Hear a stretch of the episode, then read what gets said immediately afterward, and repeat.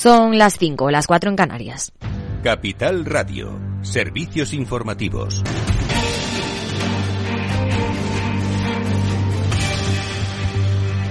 Buenas tardes. España tiene que mejorar su transparencia para que lleguen los fondos europeos. Es lo que ha concluido la Comisión de Control Presupuestario del Parlamento Europeo. Una de las prioridades de este comité es asegurar la transparencia. El Gobierno de España publica casi toda la información. Hemos encontrado que casi todos los datos están disponibles, pero son difíciles de encontrar para el público y los periodistas. Es la presidenta de la delegación, Mónica Holmeyer, que recomienda a las autoridades españolas que garanticen que la información sobre los proyectos se publique de una manera más accesible y ha pedido eliminar las trabas burocráticas con el fin de dar más apoyo a autónomos y pymes. Precisamente por esta radio ha pasado una de las eurodiputadas de este Comité de Control Presupuestario, Eva Popcheva, que ha destacado que algunas empresas le han transmitido que los fondos no están llegando a la economía real. Yo no diría que España va tan rápido en la ejecución de fondos. Lo que pasa es que eh, España es el país que más eh, recibe de los fondos de recuperación. Algunos piensan que es Italia, pero no, realmente es España que recibe más fondos. Por lo tanto, y en toda la Unión Europea, todos los Estados miembros, hay unos ciertos retrasos que, por otra parte, podrían ser bastante normales. Precisamente el pago del cuarto tramo de los fondos, una dotación total de 10.000 millones de euros, depende en gran medida de la reforma de las pensiones. El ministro de Inclusión y Seguridad Social, José Luis Escriba, mantiene que la reforma de las pensiones incluye ampliar el periodo de cómputo. Alejandra Moya. El ministro afirma que habrá un elemento con estas características que busca dar opciones a las empresas con carreras laborales que no son lineales y que en ningún caso conlleva recortes del gasto. Desde el ministerio plantean pasar progresivamente de los 25 años vigentes a 30 años, pero solo computarían los 28 mejores. El líder de comisiones obreras, Unai Sordo, apoya esta decisión y asegura que habrá reforma de las pensiones.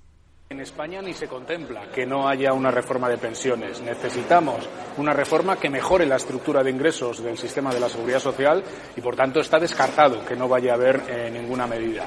Todo esto después de conocer que la Comisión Europea puede no facilitar el cuarto pago de fondos europeos si se incumple con la actual reforma de las pensiones, bloqueada desde diciembre. Desde el Ministerio sostienen que están en tiempo y van en el buen camino con la reforma y que la posibilidad de no recibir el cuarto pago es totalmente lejana. Gracias, Alejandra. En un día en el que Iberdrola ha presentado resultados batiendo todas las previsiones al ganar 4.339 millones, un 11,7% más, aunque en España cae un 19%. Además, ha anunciado que recurrirá el impuesto temporal del gobierno a las energéticas, que tendrá un impacto de 200 millones. El impuesto afectará a todas las empresas eléctricas, gasistas y petroleras que facturaron más de 1.000 millones en 2019, excepto aquellas cuya actividad energética no sea la principal, así como a las productoras de petróleo, gas natural, minería de carbón, o refino en España. Habla Ignacio Sánchez Galán, presidente de la Energética. Me gustaría, para confirmar lo que he dicho, me gustaría confirmar nuestra proyección. Esperamos pagar alrededor de 200 millones en impuestos en 2023 y esta es nuestra expectativa este año considerada en nuestro guidance para 2023. Y a dos días de que se cumpla el primer aniversario de la invasión a Ucrania, en Rusia están de celebración, con cierto homenaje a los militares que participan en la ofensiva sobre Ucrania. El mandatario ha llamado traidores a los que han huido del país y ha exigido unidad a los rusos. Además, Putin ha dicho que la relación entre Rusia y China estabiliza la situación internacional y ha asegurado que están alcanzando nuevos horizontes. En este momento hay una batalla en nuestras fronteras históricas por nuestra gente. Están siendo liderados por el mismo tipo de luchadores valientes que los que están parados aquí ahora junto a nosotros. Están luchando heroicamente, valientemente, con valentía. Estamos orgullosos de ellos, estamos orgullosos. Y en su honor, tres hurras.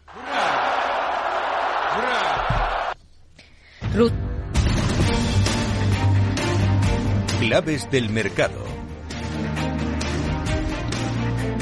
A media hora de que se conozca cómo han terminado la sesión las principales plazas del viejo continente, tenemos a un IBEX 35 que camina con pérdidas de más de un 1% en los 9.153 puntos. Tono negativo en el resto de plazas también. El CAC 40 de París recorta un 0,29%. En Londres también se imponen las ventas que le hacen quedarse sobre los 7.925 puntos. El índice de referencia también retrocede un 0,18%. En el mercado de divisas, según las pantallas de XTB, un euro se cambia por 1,0630 dólares. Más información aquí en Capital Radio con Rocío Arbiza.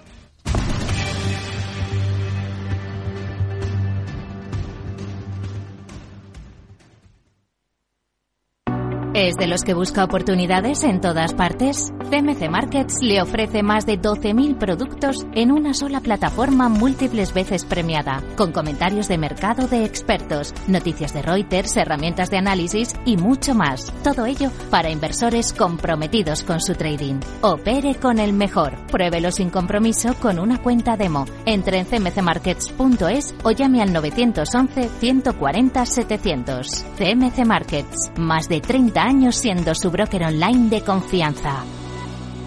Los CFD son instrumentos complejos y están asociados a un riesgo elevado de perder dinero rápidamente debido al apalancamiento. El 77% de las cuentas de inversores minoristas pierden dinero en la comercialización con CFDs con este proveedor. Debe considerar si comprende el funcionamiento de los CFDs y si puede permitirse asumir un riesgo elevado de perder su dinero. Moto. Curvas. Todo sobre ruedas. Es muy simple asegurarse con el Betia. Simple, claro, el Betia. Mercado Abierto con Rocío Arbiza. Seis minutos sobre las cinco en punto de la tarde, sobre las cuatro, si nos están escuchando desde Canarias. Una jornada en la que estamos muy pendientes de la publicación de las actas de la última reunión de la Reserva Federal. De momento tenemos al bono americano con recorte de rendimiento. A esta hora de la tarde, el 10 años en niveles del 3,89%.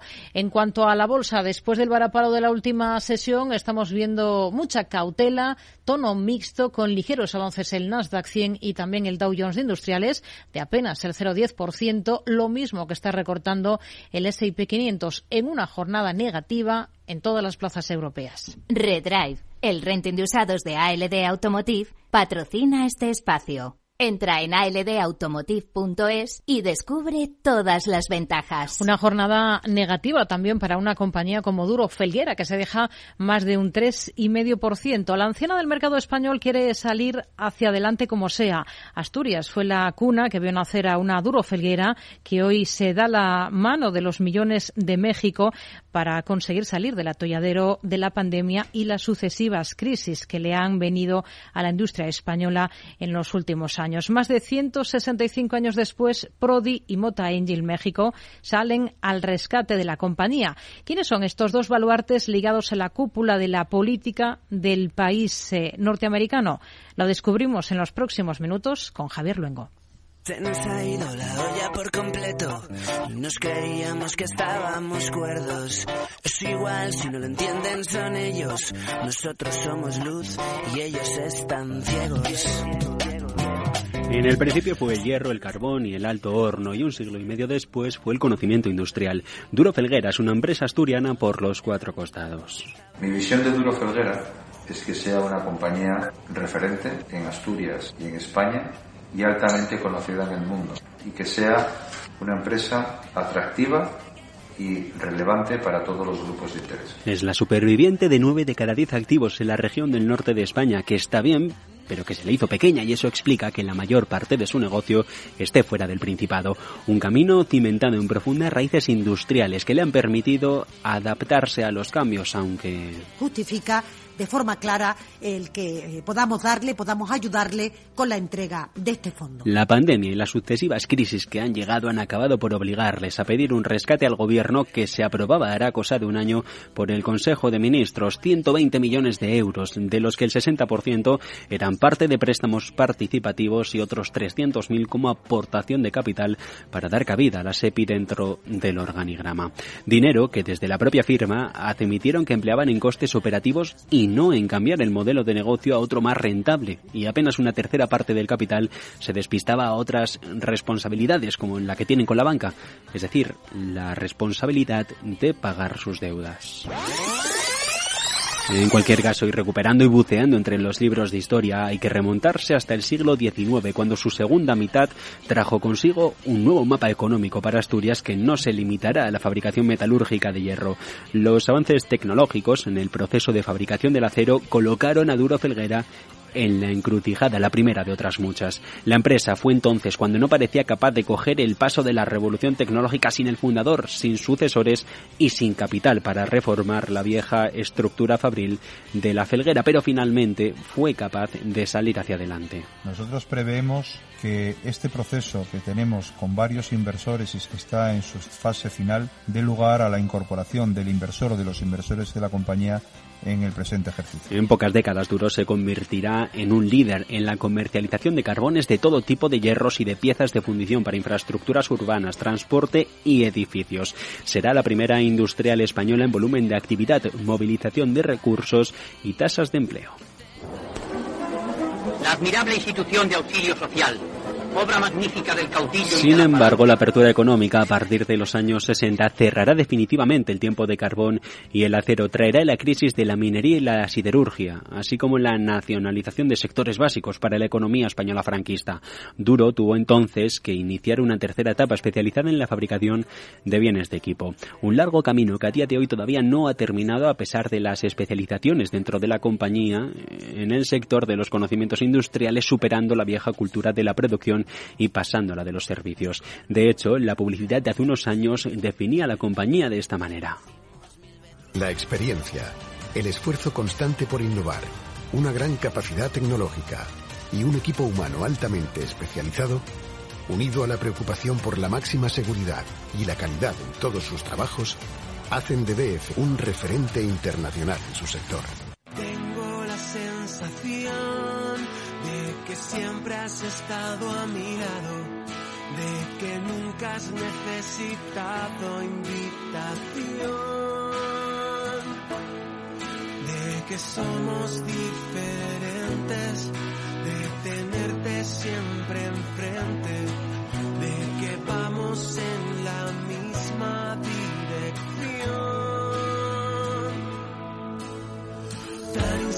Duro Felguera lleva años disputando un agónico partido de tenis contra la adversidad. El emblemático grupo asturiano, cuyos orígenes se remontan a 1858, se ha enfrentado a problemas de contratos en Latinoamérica, traumáticas revisiones contables, cambios abruptos en la dirección y providenciables ayudas de la SEPI. La reputación ha resultado dañada, el negocio quedado por momentos desarbolado, aunque el grupo insiste en su lucha por la supervivencia y a diferencia de otras rescatadas con dinero público, no acumula una deuda excesiva. Ahora el revés al que se enfrenta Duro es el de desatar las ayudas del Fondo de Apoyo a la Solvencia de Empresas Estratégicas, el de la SEPI. Esto se quiere conseguir con los mexicanos de Prodi y Mota que van a dejar sobre la mesa 90 millones de euros. Una operación que le hemos pedido que nos las valore a Juan Esteve de Cow Markets. Va a ayudar a la empresa tanto a realizar sus proyectos como a poder expandir su negocio. Esas sinergias que pueden crear tanto con Prodi como con Mota Angel pueden ser muy beneficiosas para la empresa. Declaraciones en base a un comunicado de primera hora de la Comisión Nacional del Mercado de Valores en el que se calcula que las aportaciones serán de millones, la de Prodi de 50 y la de Mota Engil de otros 40 y los devolverán mediante una ampliación de capital. Se calcula que para ello el precio de cotización va a ser de 0,7661 euros brutos la acción, de manera que Prodi se va a quedar tras la ampliación con un 31% de la compañía y Mota Engil México hasta con el 24%. 2024. Pero ¿quiénes son estos socios? Por un lado, Prodi es un grupo fundado el 1 de agosto de 2011, relativamente joven, en Aulcalpan, en México, un año antes de que el conservador Peña Nieto asumiera la presidencia. En agosto del 12 cambió su objeto social para, entre sus actividades, incluir la ejecución de obras, de manera directa o indirecta, con subcontratación parte de la división que se encargaría ahora de Duro. Por la otra, la historia de Mota Enguil México es más antigua, se fundó en 1946. Aquí todavía estábamos con el dictador, un 29 de junio. En ese mismo mes y año creó una sucursal en Angola, puso en marcha de manera inmediata sus actividades, primero de exploración y transformación de maderas y después, a partir de ese 48, en el sector de la construcción y las obras públicas, la división que ahora también aquí hará negocio. El objetivo de Duro es el de alcanzar de manera urgente una facturación de 500 millones de euros. ¿Lo conseguirá? Bueno, es la gran pregunta que, como solían decir en las series de televisión, se contará en próximos episodios. Hoy de momento tenemos caídas en bolsa para Duro Felguera, un recorte que ahora mismo va a más, supera ya el 4%.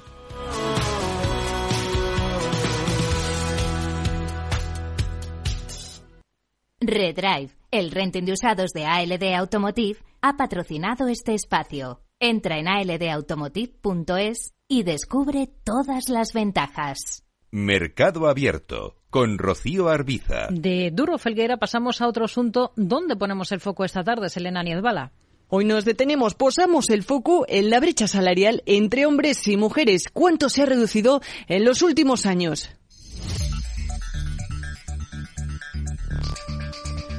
Cada 22 de febrero se celebra en Europa el Día de la Igualdad Salarial y aunque los datos son dispares, el consenso es el mismo. Todavía queda mucho por hacer, según un informe elaborado por el sindicato CESIF, que recoge además los datos recopilados por la agencia tributaria, las mujeres todavía cobran de media 4.700 euros menos que los hombres, es decir, un 19,8% menos con una brecha que apenas se ha reducido un 0,4% en el último año. Por geografías, las diferencias salariales son especialmente significativas en la Comunidad de Madrid, donde las mujeres cobran hasta 7.000 1.500 euros menos, mientras que la autonomía más igualitaria en este sentido sería Canarias, donde las diferencias retributivas son de 1.956 euros. Y si echamos la vista más atrás todavía, desde 2017 la brecha salarial entre ambos géneros solo se habría recortado un 2,8%. A este ritmo el sindicato estima que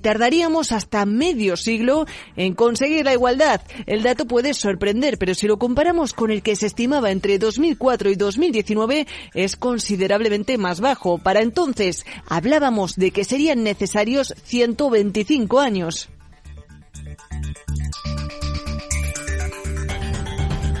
La situación además se ha visto agravada por los ERTES y la pandemia. Los últimos datos de la EPA también nos muestran que en el número de mujeres contratadas a tiempo parcial triplica en este caso al de los hombres. Los trabajos temporales unidos a la falta de cualificación serían las principales causas que el Instituto Nacional de Estadística coloca como potenciadoras de estas desigualdades.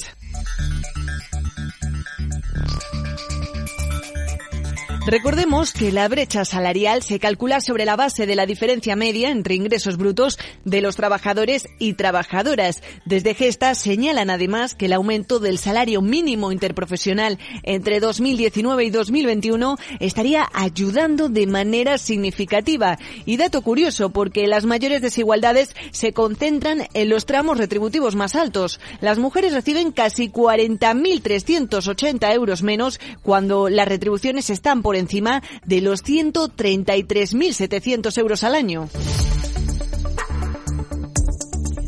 Y precisamente en lo que se refiere a la brecha de género en las empresas del IBEX 35, cabe destacar como el salario medio de los directivos de estas compañías es significativamente superior al de las mujeres con una diferencia de hasta 7.000 euros según un informe de comisiones obreras, por no hablar de que la presencia de mujeres en los órganos directivos más elevados se mantiene estancada y se encuentran mayoritariamente en puestos de consejeras independientes. No obstante, según el quinto informe comparativo de los estados de información no financiera del IBEX, la brecha se ha reducido casi un 13% entre 2017 y 2021, situándose en el 6,7% y siendo el sector de servicios financieros donde más desigualdades se muestran.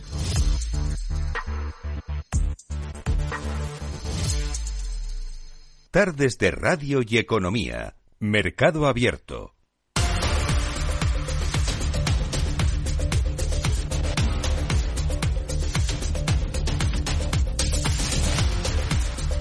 Miramos al mercado de divisas. Lo vamos a hacer con Joaquín Robles, analista de XTB. ¿Qué tal, Joaquín? Muy buenas tardes. Hola, ¿qué tal, Rocío? Buenas tardes. Y hablamos también de la macro del día y de lo que se espera a partir de ahora, porque la clave hoy va a estar en esa publicación de las actas del último encuentro de la FED. Tendremos que esperar hasta eso de las 8 de la tarde hora española. ¿Qué es lo que están esperando ustedes? Bueno, realmente no esperamos grandes sorpresas, ¿no? Además hay que tener en cuenta que los últimos datos, ¿no? Que quizá han generado una mayor incertidumbre, sobre todo el tema de eh, presión salarial o los recientes datos de consumo, de empleo, eh, bueno, pues todavía obviamente no están reflejados, ¿no? En la última reunión, ya será de cara a la siguiente, por lo que, bueno, quizá esperamos eh, ver la división, ¿no? De opiniones si están más miembros a favor de un tono más suave y de empezar eh, a continuar de alguna manera con ese cambio ¿no? de política de subidas de 25 puntos básicos y a partir de ahí yo creo que lo más importante lo vamos a ver durante las próximas semanas. Hmm. De momento estamos viendo cómo repunta ligeramente el dólar, está recortando el euro en el cruce de estas dos divisas, está en 1,0627 unidades. Em, si no esperan demasiadas novedades, tampoco deberíamos esperar mucho de este cruce. Efectivamente, yo creo que se ha parado en esa zona de 1,065, va a estar ahí probablemente hasta la próxima reunión de marzo de la Reserva Federal y aquí hay varias cosas, ¿no? Yo creo que antes de empezar el año los mercados descontaban que los tipos iban a llegar al verano en el 5%, ahora ya se está empezando a descontar que llegarán al 5,25%, lo que supone otras dos subidas de 25 puntos básicos, de ahí que el euro dólar haya pasado ¿no? de ese 1,085 al 1,065 y ahora la clave será ver si eh, la inflación persiste y va a haber otro eh, aumento adicional o incluso dos más de 25 puntos básicos hacia esa zona de 5,50, 5,75 y ahí obviamente sí que veríamos cómo el euro dólar podría ir ¿no? a ese 1,035 en el caso de que bueno pues se vayan cumpliendo estos plazos. Pero de momento nosotros pensamos que zona de control 1065 y a la espera ¿no? de, de, datos y de declaraciones. Hablando de datos, hemos tenido aquí en Europa, en Alemania para ser exactos, el IPC que se sitúa en enero en el 8,7%, seis décimas por encima del incremento de los precios del 8,1 de diciembre, aunque el dato de inflación armonizada alemán, que es el que utiliza Eurostat para sus estadísticas, registra en enero un alivio de, de cuatro décimas, se sitúa en el 9,2%. ¿Cómo hay que interpretar este dato? ¿Qué valoración hacen ustedes? Bueno, muy buena, ¿no? Ya vimos ayer el dato de confianza de los inversores eh, que subió, ¿no? Por quinto mes consecutivo. En este caso el de los empresarios, pues sube por cuarto mes consecutivo, ¿no? Aquí hay varios factores: la estabilización de la energía, eh, la disminución, ¿no? En la escasez de los suministros que tanto daño han hecho desde el estallido de la pandemia y luego, bueno, pues también eh, otro tipo, ¿no? De, de, de medidas que se están aplicando hasta ahora. Nosotros pensamos que, bueno, la actividad industrial obviamente en Alemania es muy importante, ha estado muy condicionada por los precios energéticos durante todo el año pasado y eh, veremos ¿no? si esto ayuda de alguna manera también a eh, mantener ¿no? el crecimiento y a que bueno pues estas subidas de tipos tengan menor impacto. ¿no? Hmm.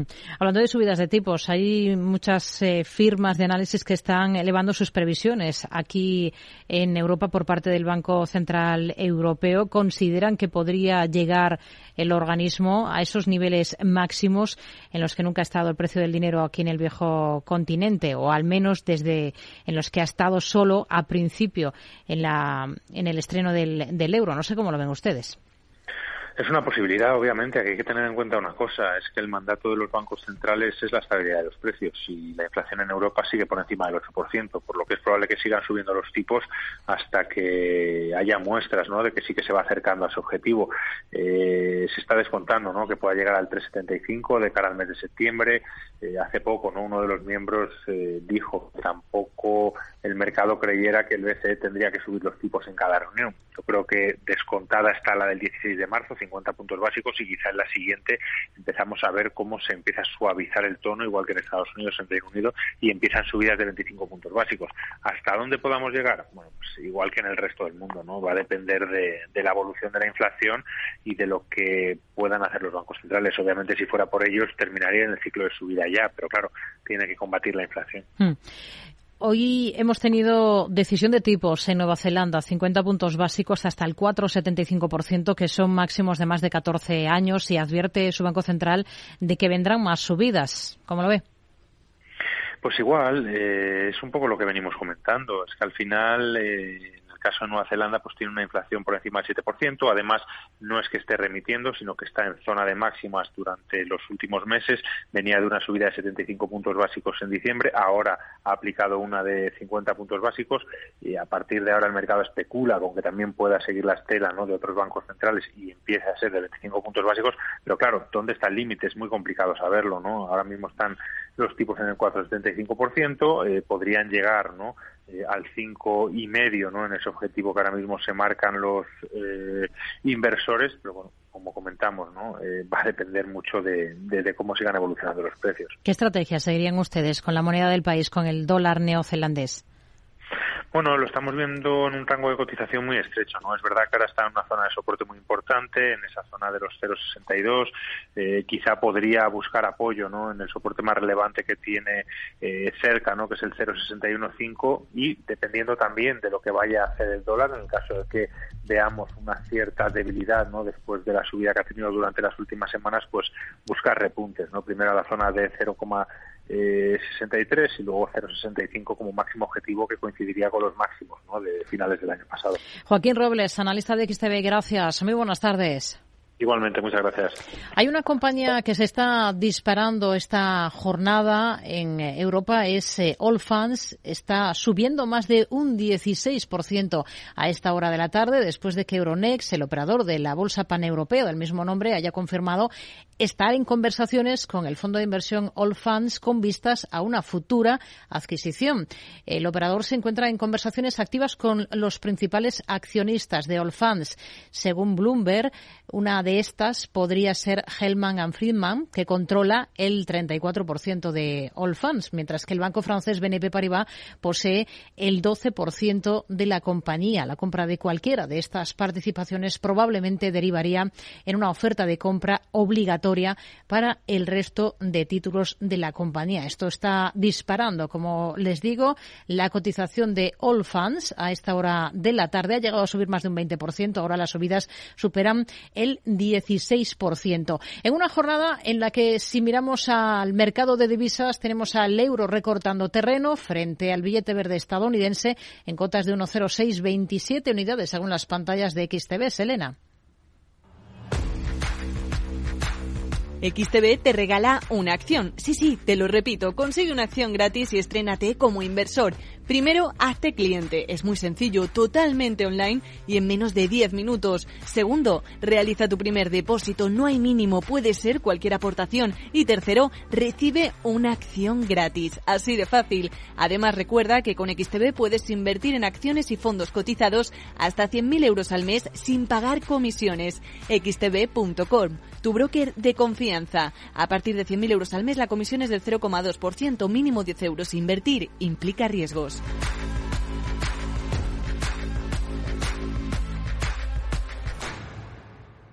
Mercado Abierto, Capital Radio.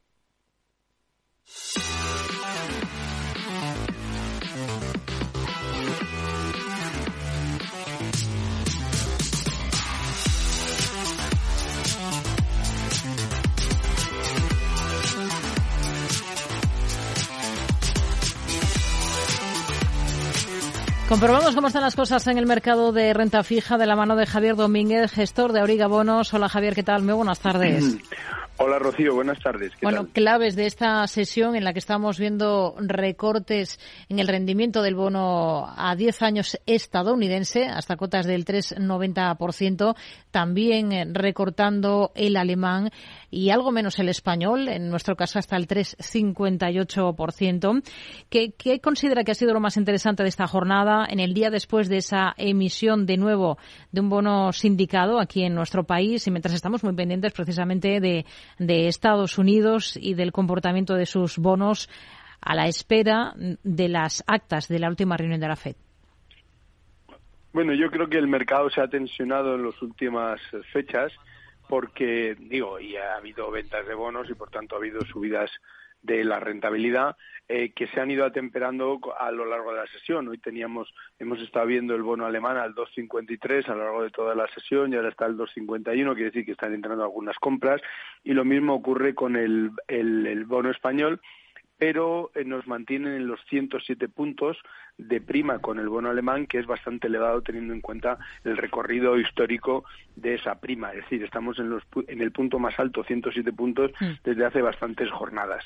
De manera que, bueno, yo creo que mm, eh, esa, esa publicación de PMIs que ha habido, ha, alterado el ritmo del, mercado porque efectivamente ha demostrado que hay una la economía está en mejores condiciones de las que se podían prever en, hace tiempo y además hay una serie de factores positivos que redundan en que efectivamente el mercado considera que los, los bancos centrales van a seguir subiendo los tipos de interés, cosa que todos sabíamos por otro lado. Pero em, eso y junto con la, el IPC que ha salido de, de alemán, que ha salido el, el armonizado al 9,2% en la zona euro, significa que va a haber subidas de tipo de interés por parte del Banco Central Europeo y lo mismo ocurre en el caso de Estados Unidos donde efectivamente se ve que las PMIs han salido muy buenos en el, factor, en el sector servicios. Hay que recordar que los servicios son casi el 80% del PIB de Estados Unidos, por tanto hay mucho movimiento en el mercado, lo cual significa que se mantienen las expectativas de las subidas de tipos y eso es lo que ha hecho ha sido reacomodar el mercado eh, más o menos. Simultáneamente, efectivamente, el Tesoro español ha emitido a 15 años eh, y lo ha hecho con un nuevo bono, lo cual significa que ha colegiado a una serie de bancos para salir. No ha sido a través de subastas, sino que ha sido por un mandato expreso. Ha tenido mucho éxito porque se, ha, eh, se han suscrito, eh, se han pedido hasta seis veces la cantidad emitida, que han sido 5.000 millones y como siempre que se hacen emisiones del tesoro, pues son lo que hacen es replicar prácticamente lo mismo que se hace en el mercado secundario. Ahora mismo está cotizando el 15 años al 3,82 en el caso de la deuda española y en ese en ese nivel más o menos es donde ha salido. Vamos a mirar a Japón, si le parece. En las últimas horas, el rendimiento de los bonos del gobierno nipón a 10 años ha superado ese extremo superior de la banda de política del Banco de Japón por segunda sesión consecutiva. Se ha superado ese nivel del 0,5% en el 10 años y eso ha llevado al Banco Central a intervenir. El mercado está esperando que en cuanto UEDA tome las riendas de la entidad, que va a ser en abril, se elimine esa política de control de la curva del rendimiento japonesa. Sí, todo lo que ocurre en el mercado de la deuda japonés es sorprendente. Hay que recordar que tiene es el país que tiene más mayor porcentaje emitido sobre el PIB, está en el 260 aproximadamente por ciento del PIB en emisiones de deuda. Es también sorprendente que más del 50% de la deuda emitida esté de ese de ese enormes cantidades esté en manos del propio Banco de Japón y es sorprendente que en, en esta tesitura en que todos los bancos centrales están subiendo los tipos de interés, eh, el, el, que estaba presidido hasta ahora eh, o que está presidido por Kuroda y que efectivamente Woda va a tomar en el mes de abril, pues eh, sigue manteniendo una, una política eh, súper flexible o, o, digamos, muy ventajosa para los tenedores, en el sentido de que había marcado un 0,5 de, de límite total. Por tanto, ya nos sorprendió en enero eh, reforzando esa posición de tipos negativos y nos sigue sorprendiendo ahora, porque efectivamente todo lo que sea intervenir en un mercado, en los que estamos en el mercado desde hace años, ya sabemos que es quemar el dinero. Y en este caso, efectivamente, como el mercado ya empieza a descontar que la salida de Kuroda lo que va a hacer es cambiar eh, radicalmente la política monetaria, no solo eso, sino que el propio Fondo Monetario Internacional hace unas semanas le recordó a Japón que intervenir en los mercados se hace en todo caso cuando es necesario por unas situaciones de tensión eh, puntual, pero no para sistemáticamente mantener un, techo en el 0,5% que es completamente inalcanzable o fuera de, todo lugar. Por tanto, todo lo que está ocurriendo en, con el Banco de Japón y la deuda japonesa era previsible que hubiera estas tensiones, sobre todo porque, insisto, que una intervención lo que hace es que es, llama a la especulación y llama al arbitraje, porque como sabes que te va a venir dinero siempre comprando y sobre todo de un banco central, pues tú vendes y luego vendes por encima y luego lo compras más barato porque es lo que va a ocurrir siempre en el mercado. Por tanto, esa es la situación, ¿no? Es eh, un poco chocante y esperemos que esto cambie y seguro que va a cambiar. Hay que recordar que el IPC en Japón está en el 4% y tener los tipos negativos es completamente fuera de lugar. En las últimas horas, Banco Sabadell colocaba mil millones en cédulas hipotecarias a un plazo de tres años y medio con un interés del tres y medio por ciento. Es la primera emisión de este tipo de cédulas hipotecarias del banco este año y además registraba una importante demanda. ¿Le parece interesante esta deuda desde el punto de vista inversor? Bueno, las cédulas hipotecarias es de lo más sano que hay en términos de, de emisión de bonos, porque tienes primero, en todo caso, la, el respaldo del propio banco emisor, y además las, eh, los préstamos hipotecarios que lo soportan. Entonces, eh, son de riesgo bajísimo y, efectivamente en el caso además del Banco Sabadell pues eh, tiene un triple B estable que se lo dio Standard Poor's no hace mucho lo cual significa que está dentro de los niveles de investment grade y por eso tal vez la rentabilidad que están dando y por la demanda tan importante que ha habido de más de cuatro veces el total de lo emitido de los mil millones, pues efectivamente el Banco Sabadell paga poco, porque en realidad ahora mismo es muy atractivo, un cupón de un es eh, del tres y medio eh, es muy atractivo, pero efectivamente la deuda española, por ejemplo, está en el 3,23 ahora mismo, ese mismo plazo. Quiere decir que no está muy lejos de la deuda pública española, pero paga un premio y, por tanto, por eso es interesante teniendo en cuenta el riesgo bajo que, que representa. Javier Domínguez, gestor de aurigabonos.es. Gracias. Muy buenas tardes. Muchas gracias, Rocío. Un abrazo. Adiós. Yeah.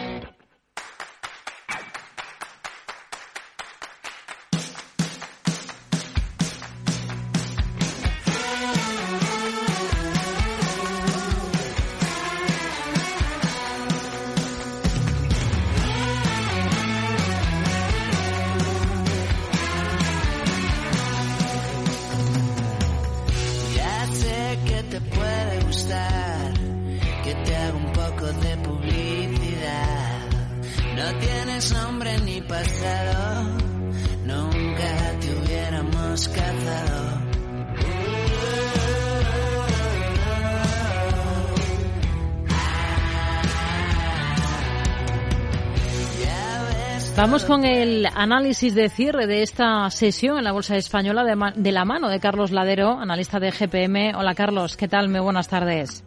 ¿Qué? Buenas tardes.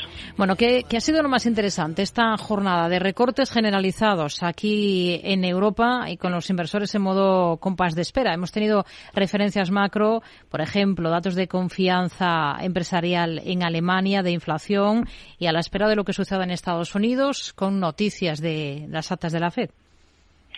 Bueno, pues yo creo que, que, en cuanto a los datos que hemos tenido en Europa, pues la verdad es que, que, bastante en línea con lo esperado, ¿no? Una inflación que parece que se va conteniendo y, que, bueno, pues que, parece que, estemos en torno a un 8%, pues, pues nos alegra, ¿no? Lo cual no, no debería ser así. Pero bueno, yo para lo que hemos pasado, pues no está mal, ¿no? En el caso de las actas de la FED, pues un poco esperando un poco lo mismo, ¿no? Estamos viendo a ver qué movimientos tienen los bancos centrales con tipos de interés, ¿vale? Y si, y si vemos en el medio largo plazo que esa inflación se pueda, se pueda, se pueda mantener o cuanto menos bajar y a partir de ahí empezar otra vez a bajar tipos. Nosotros seguimos manteniendo algo que yo creo que nadie mantiene en el mercado, ¿no?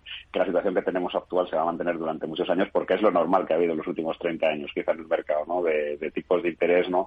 y, de, y de, una situación inflacionaria que sí que debería bajar. ¿no? Hemos visto estos mismos tipos con inflaciones del 1 y el 2%. ¿no? Creemos que eso es a lo que se tiende y se va a atender en el mercado, ¿no? con lo cual esperar que los tipos bajen y con eso baje los tipos que estén pagando los países como el Estados Unidos por el bono a 10 años, yo creo que, que no lo vamos a ver. Entonces, bueno, pues para nosotros ese, ese es un poco el mensaje, ¿no? Y esa es la línea que vamos a seguir este año. Quien ha bajado esta jornada en bolsa ha sido Grifols.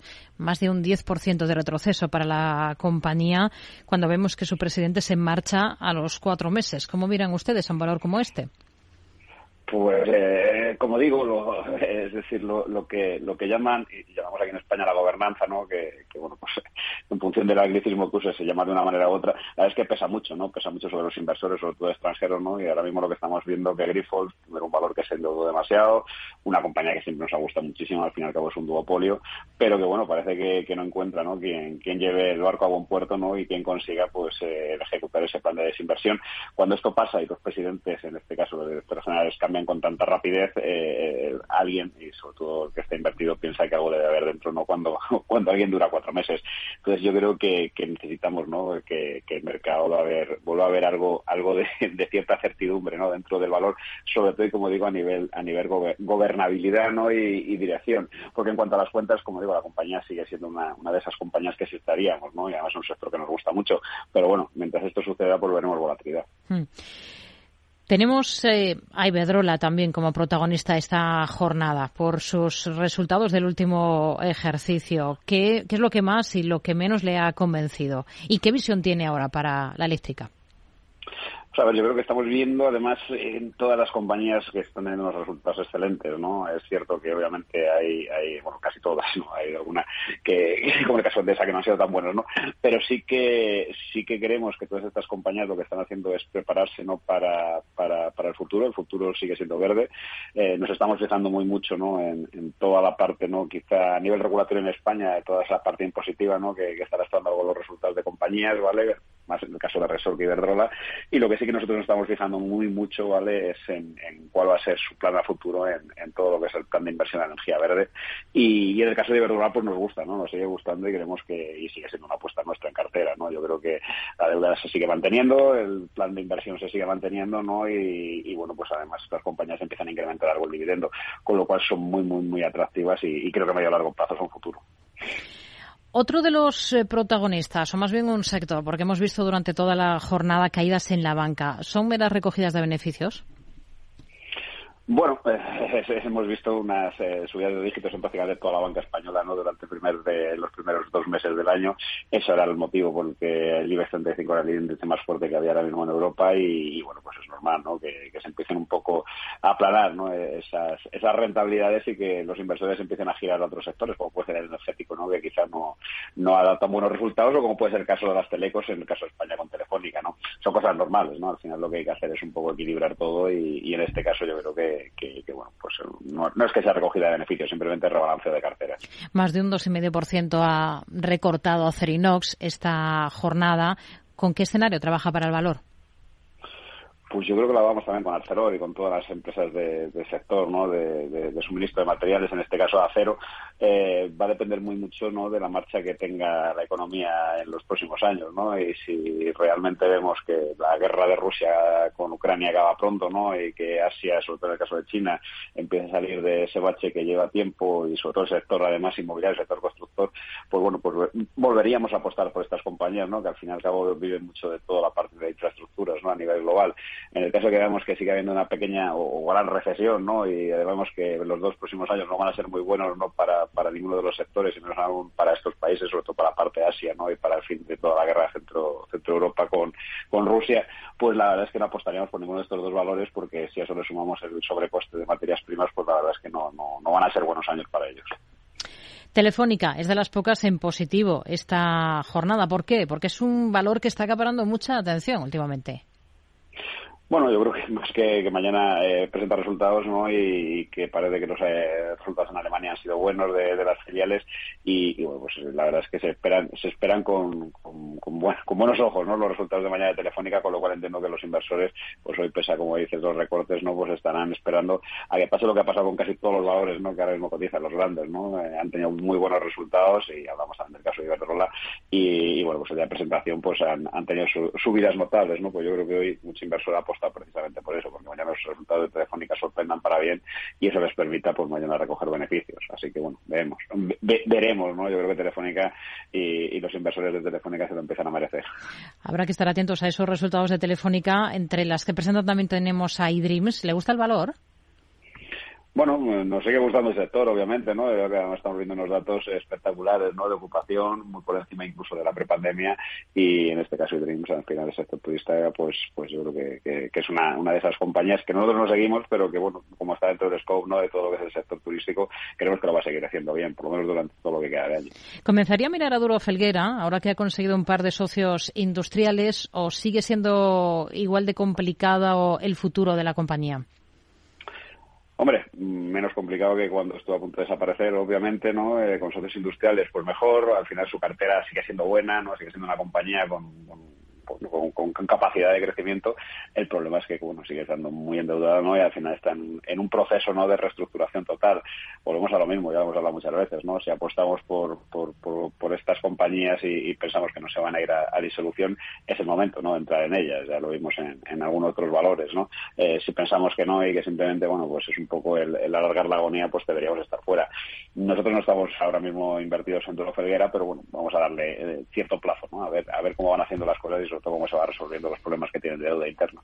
Carlos Ladero, analista de GPM, gracias. Muy buenas tardes. Gracias a ti. Ha sido una jornada negativa para las bolsas en Europa, marcada por los números rojos con una caída final para el IBEX del 0,86% hasta 9.172 puntos. Enseguida hablamos de educación financiera. Capital Radio, Madrid. Ahora en el 103.2 de la FM.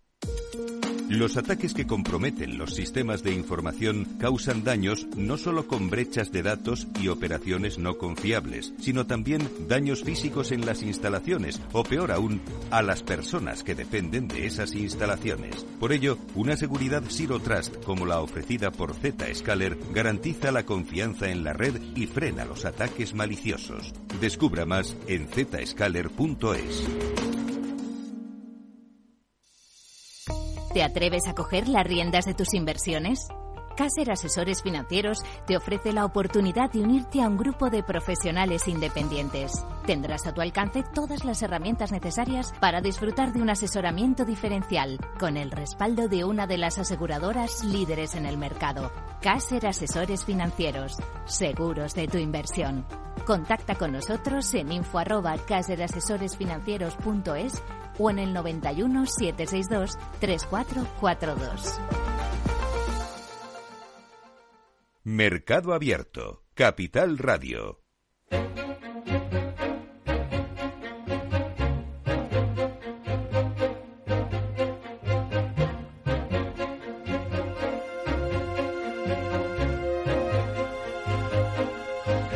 Para muchos españoles, la nómina de febrero llega con novedades. Va a reflejar un efecto de subida de sueldo. Es tal todo tiene que ver con la entrada en vigor de los nuevos cambios del impuesto sobre la renta de las personas físicas, el IRPF. ¿Qué debemos saber sobre estos cambios? ¿Son temporales? ¿Qué consecuencias tendrá en nuestra declaración del año que viene? ¿Quiénes son los afectados? Queremos dejar claro este tema esta tarde en este espacio de educación financiera de la mano de José Canseco, profesor de EAE Business School. José, ¿qué tal? Muy buenas tardes. Hola, muy buenas tardes. Bueno, hay dos novedades que, que, ya van a estar incluidas en la nómina de febrero que recibamos los trabajadores y que tienen que ver no solo con estos cambios en el IRPF que comento, sino eh, que también se va a reflejar esa nueva subida del salario mínimo interprofesional, ¿no? Sí, eso es, se ajusta el salario mínimo interprofesional, como sabemos, y por lo tanto se tienen que ajustar los tramos de la, de la renta. ¿eh? Eh, esta subida del salario mínimo interprofesional tiene unos beneficiarios muy, muy concretos, muy claros, que no, los que no llegaban a esos 1.080 euros brutos mensuales en 14 pagas. Así que vamos a centrarnos en lo otro, en los cambios fiscales. ¿A quiénes afectan exactamente y en qué medida les afectan? Bueno, pues afectan a aquellos, aquellos trabajadores que tengan unos ingresos eh, superiores a 18.000 euros. ¿eh? Eh, por lo tanto, todas aquellas personas que cobren más de 18.000 euros y que cobren menos de 35.000 euros, 35.200 euros, se ven afectados por estas medidas de, enero y febrero en las retenciones en su nómina. Un ejemplo, o sea, ¿cuánto lo puede notar en la nómina al final un trabajador con el que, según eh, datos del INE, es el sueldo más frecuente en España, que estaría en torno a los 18.500 euros anuales? Bueno, habría que calcular en función de las, eh, de las condiciones personales, pero una persona que cobra en torno a 22.000 euros puede tener una menor retención de unos 2.300, 2.303 euros eh, al año. ¿eh? Por tanto, se nota, tiene un impacto en la nómina. Los cambios en la normativa del IRPF eh, que se van a notar en la nómina de febrero buscan paliar lo que se denomina errores de salto también, ¿no? Que en la práctica, em, eh, cuando hay cambios fiscales en materia de IRPF, pueden hacer que uno en neto acabe cobrando menos, ¿no? ¿De qué estamos hablando cuando nos referimos a saltos fiscales? Sí, se hizo un cambio, se hizo un cambio de la retención en enero, eh, se, se, aumentaron los tramos y en febrero se ha vuelto a hacer una, una modificación de algún artículo del IRPF precisamente por eso. Una persona que cobrase en torno a 22.000 euros tendría una retención eh, de 1.186 euros, por ejemplo, pero una persona que cobrase 22.001 euro tiene una retención de 2.300 euros. Por lo tanto, lo que se ha hecho es cambiar ese artículo para que haya una mayor progresividad hasta los 35.000 200 euros aproximadamente. Luego hay que tener en cuenta lo que pase a partir del año que viene cuando haya que hacer esa declaración de la renta, ¿no? Para este segmento concreto de trabajadores que ganan entre los 21.000 y 35.200 euros, más o menos, creo que son las cantidades que hemos dicho, que se reducen las retenciones para evitar estos errores de salto. Em, ahora verán que aumenta su nómina. Pero ¿qué pasa cuando tengan que hacer la declaración de la renta dentro de un año? Bueno, aumenta el neto de su nómina. su nómina en bruto será igual, el neto de su nómina se disminuye puesto que tenemos menos retenciones mensuales. ¿Qué ocurrirá el año que viene cuando tengamos que hacer la declaración de la renta? Bueno, también en función de las características y peculiaridades personales y familiares, por supuesto, pero eh, si tengo menos retención, en caso de devolver, también me, me devuelven menos dinero, como es lógico. Hmm.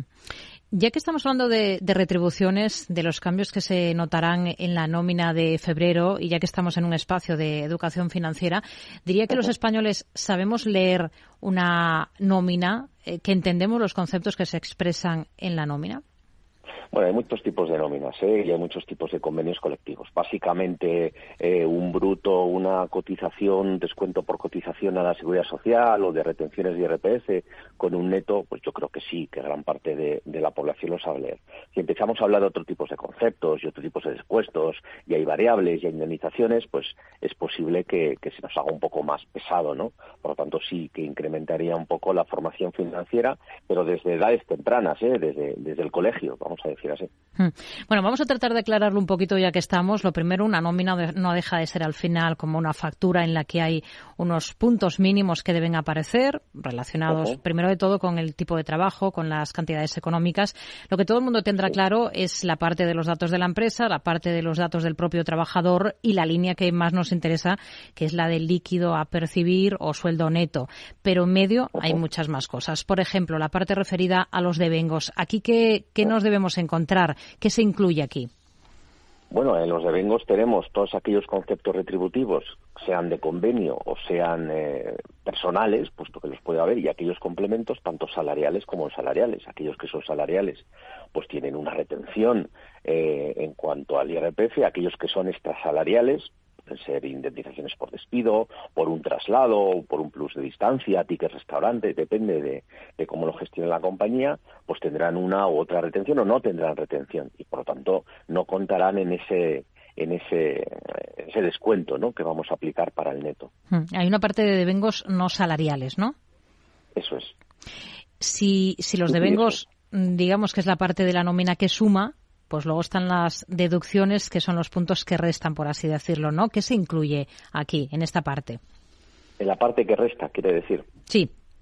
Sí, con la parte que resta tenemos todas las deducciones de cotizaciones a la seguridad social, eh, por ejemplo, el salario mínimo en 1.080 euros, o tenemos en 14 pagas. El resto de la, de la Unión Europea prácticamente cobra en 12 pagas. Por lo tanto, para calcular la base de contingencias comunes, lo que tenemos que hacer es convertir esas 12 esas 14 pagas, perdón, en 12 pagas. Con esas 12 pagas tenemos la base de contingencias comunes y en base a esa base es cuando calculamos los porcentajes de cotización a la seguridad social. En unos casos de formación profesional, en otros casos que tienen que ver con, con, eh, em, el desempleo, perdón. Esa es una de las líneas que restan. Además de eso, tenemos eh, todos los conceptos que cobramos en el mes, no en la base de cotización, ese sumatorio, aplicamos un porcentaje de retención, en este caso de IRPF, aquellos conceptos que son salariales. Y es otra línea que vamos a restar. Sumamos los totales, los brutos, vamos a decir, y las dos líneas de, de, devengos, perdón, y las dos líneas de, de restas, y por lo tanto tenemos el neto de, ese mes la nómina.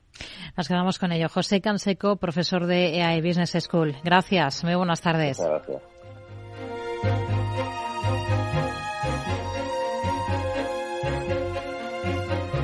Mercado Abierto, Capital Radio.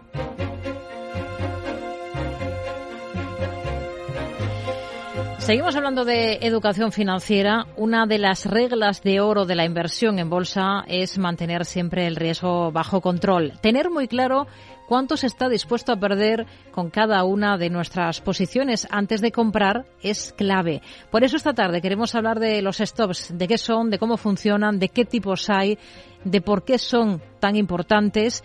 Lo vamos a hacer con Luis Francisco Ruiz, analista de CMC Márquez. ¿Qué tal, Luis Francisco? Muy buenas tardes. Buenas tardes, Rocío. Muy bien. ¿Qué son los stop loss? Bueno, mira, los stop loss eh, al final es un punto, eh, unas condiciones de salida a partir del cual eh, reconocemos que nos hemos equivocado en una determinada postura o, posición y ejecutamos una orden en sentido opuesto. es decir, si hemos comprado 100, acciones, pues lanzar una orden en sentido opuesto es vender 100 acciones y de esta forma pues bueno nos salimos del mercado y, continuamos esperando pues a nuevas oportunidades diría que operar en bolsa sin stops es como conducir un coche sin frenos o depende de la estrategia de cada inversor bueno, operar sin stops es como pensar que, que nunca te puedes equivocar, ¿no? Que todas las, las decisiones que vas a tomar son correctas. Y eso pues es un, error mayúsculo que te puede salir pues bastante caro en bueno en, la bolsa en los mercados y, en la vida. Al final hay que hay que saber cuándo nos ha equivocado y puede cambiar de opinión. Eh, y bueno utilizar una estrategia o incorporar el stop en la estrategia eh, es ideal igual que a la hora de tomar cualquier tipo de decisión. ¿Qué criterios hay que tener en cuenta a la hora de establecer un stop loss? Sí, pues mira, eh, nosotros en, el seminario que vamos a impartir mañana, que es gratuito y que es a las 5 de la tarde, y que cualquiera mm, se pueda apuntar en nuestra página web, poniendo en cualquier buscador, pues, eh, CMC Markets España Seminarios, pues ahí se pueden registrar. Y vamos a ver los criterios que son fundamentales a la hora de establecer un stop. Eh, pues eh, funciona el tipo de estrategia, eh, no es lo mismo pues un stop por una estrategia que sea tendencial o que sea en rango, también al estado de ciclo que nos encontramos o al entorno. No es lo mismo un entorno muy volátil porque el ciclo se está resintiendo o es contractivo. Eh, también tenemos que tener en cuenta otros factores como son el tipo activo en el que vamos a invertir. No es lo mismo operar en bonos que en bolsa o en materias primas. El tipo de producto que vamos a utilizar, si tiene apalancamiento o no. Eh, es decir, eh, al final hay varias, varios factores, varios criterios que nos hacen hacen que el stop sea diferente en, base a estas circunstancias. Hmm. ¿Cómo aumentar la, fiabilidad al final de un stop? Es decir, ¿cómo evitar que nos saque del mercado a las primeras de cambio o antes de tiempo de una posición? Sí, bueno, eso es, al final es lo que todos intentamos evitar.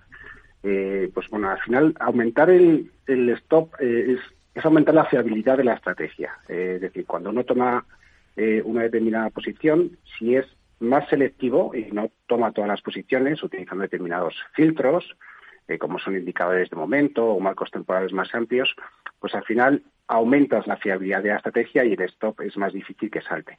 Y otra forma eh, que es que es clara y que es que es básica a la hora de establecer stop es utilizar los soportes y las resistencias, que al final son niveles de precios mm. donde se acumulan un montón de órdenes eh, limitadas que pueden frenar el precio en un momento determinado. Eh, luego, al final, es, es un, desde, una aproximación, aproximación técnica cuantitativa, pues es un punto clave. Hmm. Luis Francisco, ¿qué, tipos de stop loss hay? ¿Existen? Bueno, eh, hay, hay dos stops. los más básicos son el, el, estático, es decir, que cuando tomas una operación dices, hasta aquí pierdo, eh, y te sales, y luego el dinámico, que, es un stop que se va ajustando en función a cómo evoluciona el precio. Este es el más adecuado cuando utilizamos estrategias tendenciales o de momento que implican pues dejar correr los, los beneficios. Claro, si no se opera en el cortísimo plazo, eh, lo mejor es ir acompasando el, el stop a esa evolución del valor o el índice en el que se ha invertido. Eh, si se opera en bolsa, sí. Eh, si se opera en bolsa, sí, porque lo, mejor es aplicar el restante y cortar las pérdidas y dejar correr beneficios. Eh, en este caso, un stop dinámico sería el más aconsejable y adecuado. al final, nunca sabes cuándo va a acabar una tendencia. Fíjate en los últimos cuatro meses cómo han subido las bolsas. La volatilidad es una de las variables clave para tener en cuenta a la hora de situar un stop. ¿Por qué? Sí, bueno, la, volatilidad es una variable muy importante porque en función a la categoría activo en la que estemos, la volatilidad va a ser más, más alta o más baja. Y luego también tiende a permanecer en un estado. Es decir, que si llegamos en un entorno de volatilidad alta, lo más normal es que la volatilidad tienda a ser alta durante un periodo eh, prolongado de tiempo. Y si estamos en un entorno de volatilidad baja, lo más normal es que tienda a ser baja en un periodo prolongado de tiempo y en este caso pues lo más normal es ajustar los stops y no tener stops muy amplios. Mm. ¿Y qué indicadores recomendaría para medir esa volatilidad? ¿Cuáles usan ustedes en CMC Markets? Mm, bueno, el, ahí el indicador de la industria que más se utiliza es la desviación típica porque al final es muy fácil de calcular y solamente requiere el, el dato de cierre de sesión. Lo que pasa es que en una sesión puede pasar de todo. Puede ser que el hueco de apertura sea muy elevado, que entre el máximo y el mínimo haya mucha distancia y en este caso la desviación típica no recoge esta información. Nosotros utilizamos el ATR o el rango de amplitud, que es un indicador eh, más preciso. En este caso, en el seminario, eh, vamos a poner ejemplos concretos de cómo funciona el indicador y cómo establecer stops. Luis Francisco Ruiz, analista de CMC Márquez, gracias por explicarnos eh, todos estos conceptos interesantes en este espacio de educación financiera. Muy buenas tardes. Muy buenas tardes, todo un placer. Enseguida, consultorio de bolsa aquí en Mercado Abierto con Gerardo Ortega.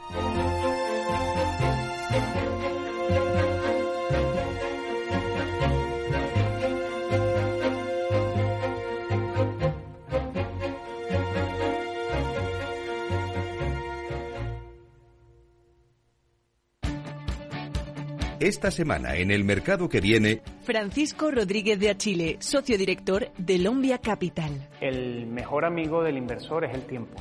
si sabes aprovecharlo y si eres un inversor de medio o largo plazo, el tiempo juega a tu favor. Es verdad que tenemos una subida los primeros dos meses del año, pero eso no ha quitado el margen o la capacidad de revalorización que tenemos todavía durante todo el año por delante, con lo cual yo creo que hay una ventana de oportunidad clara que puede aprovechar.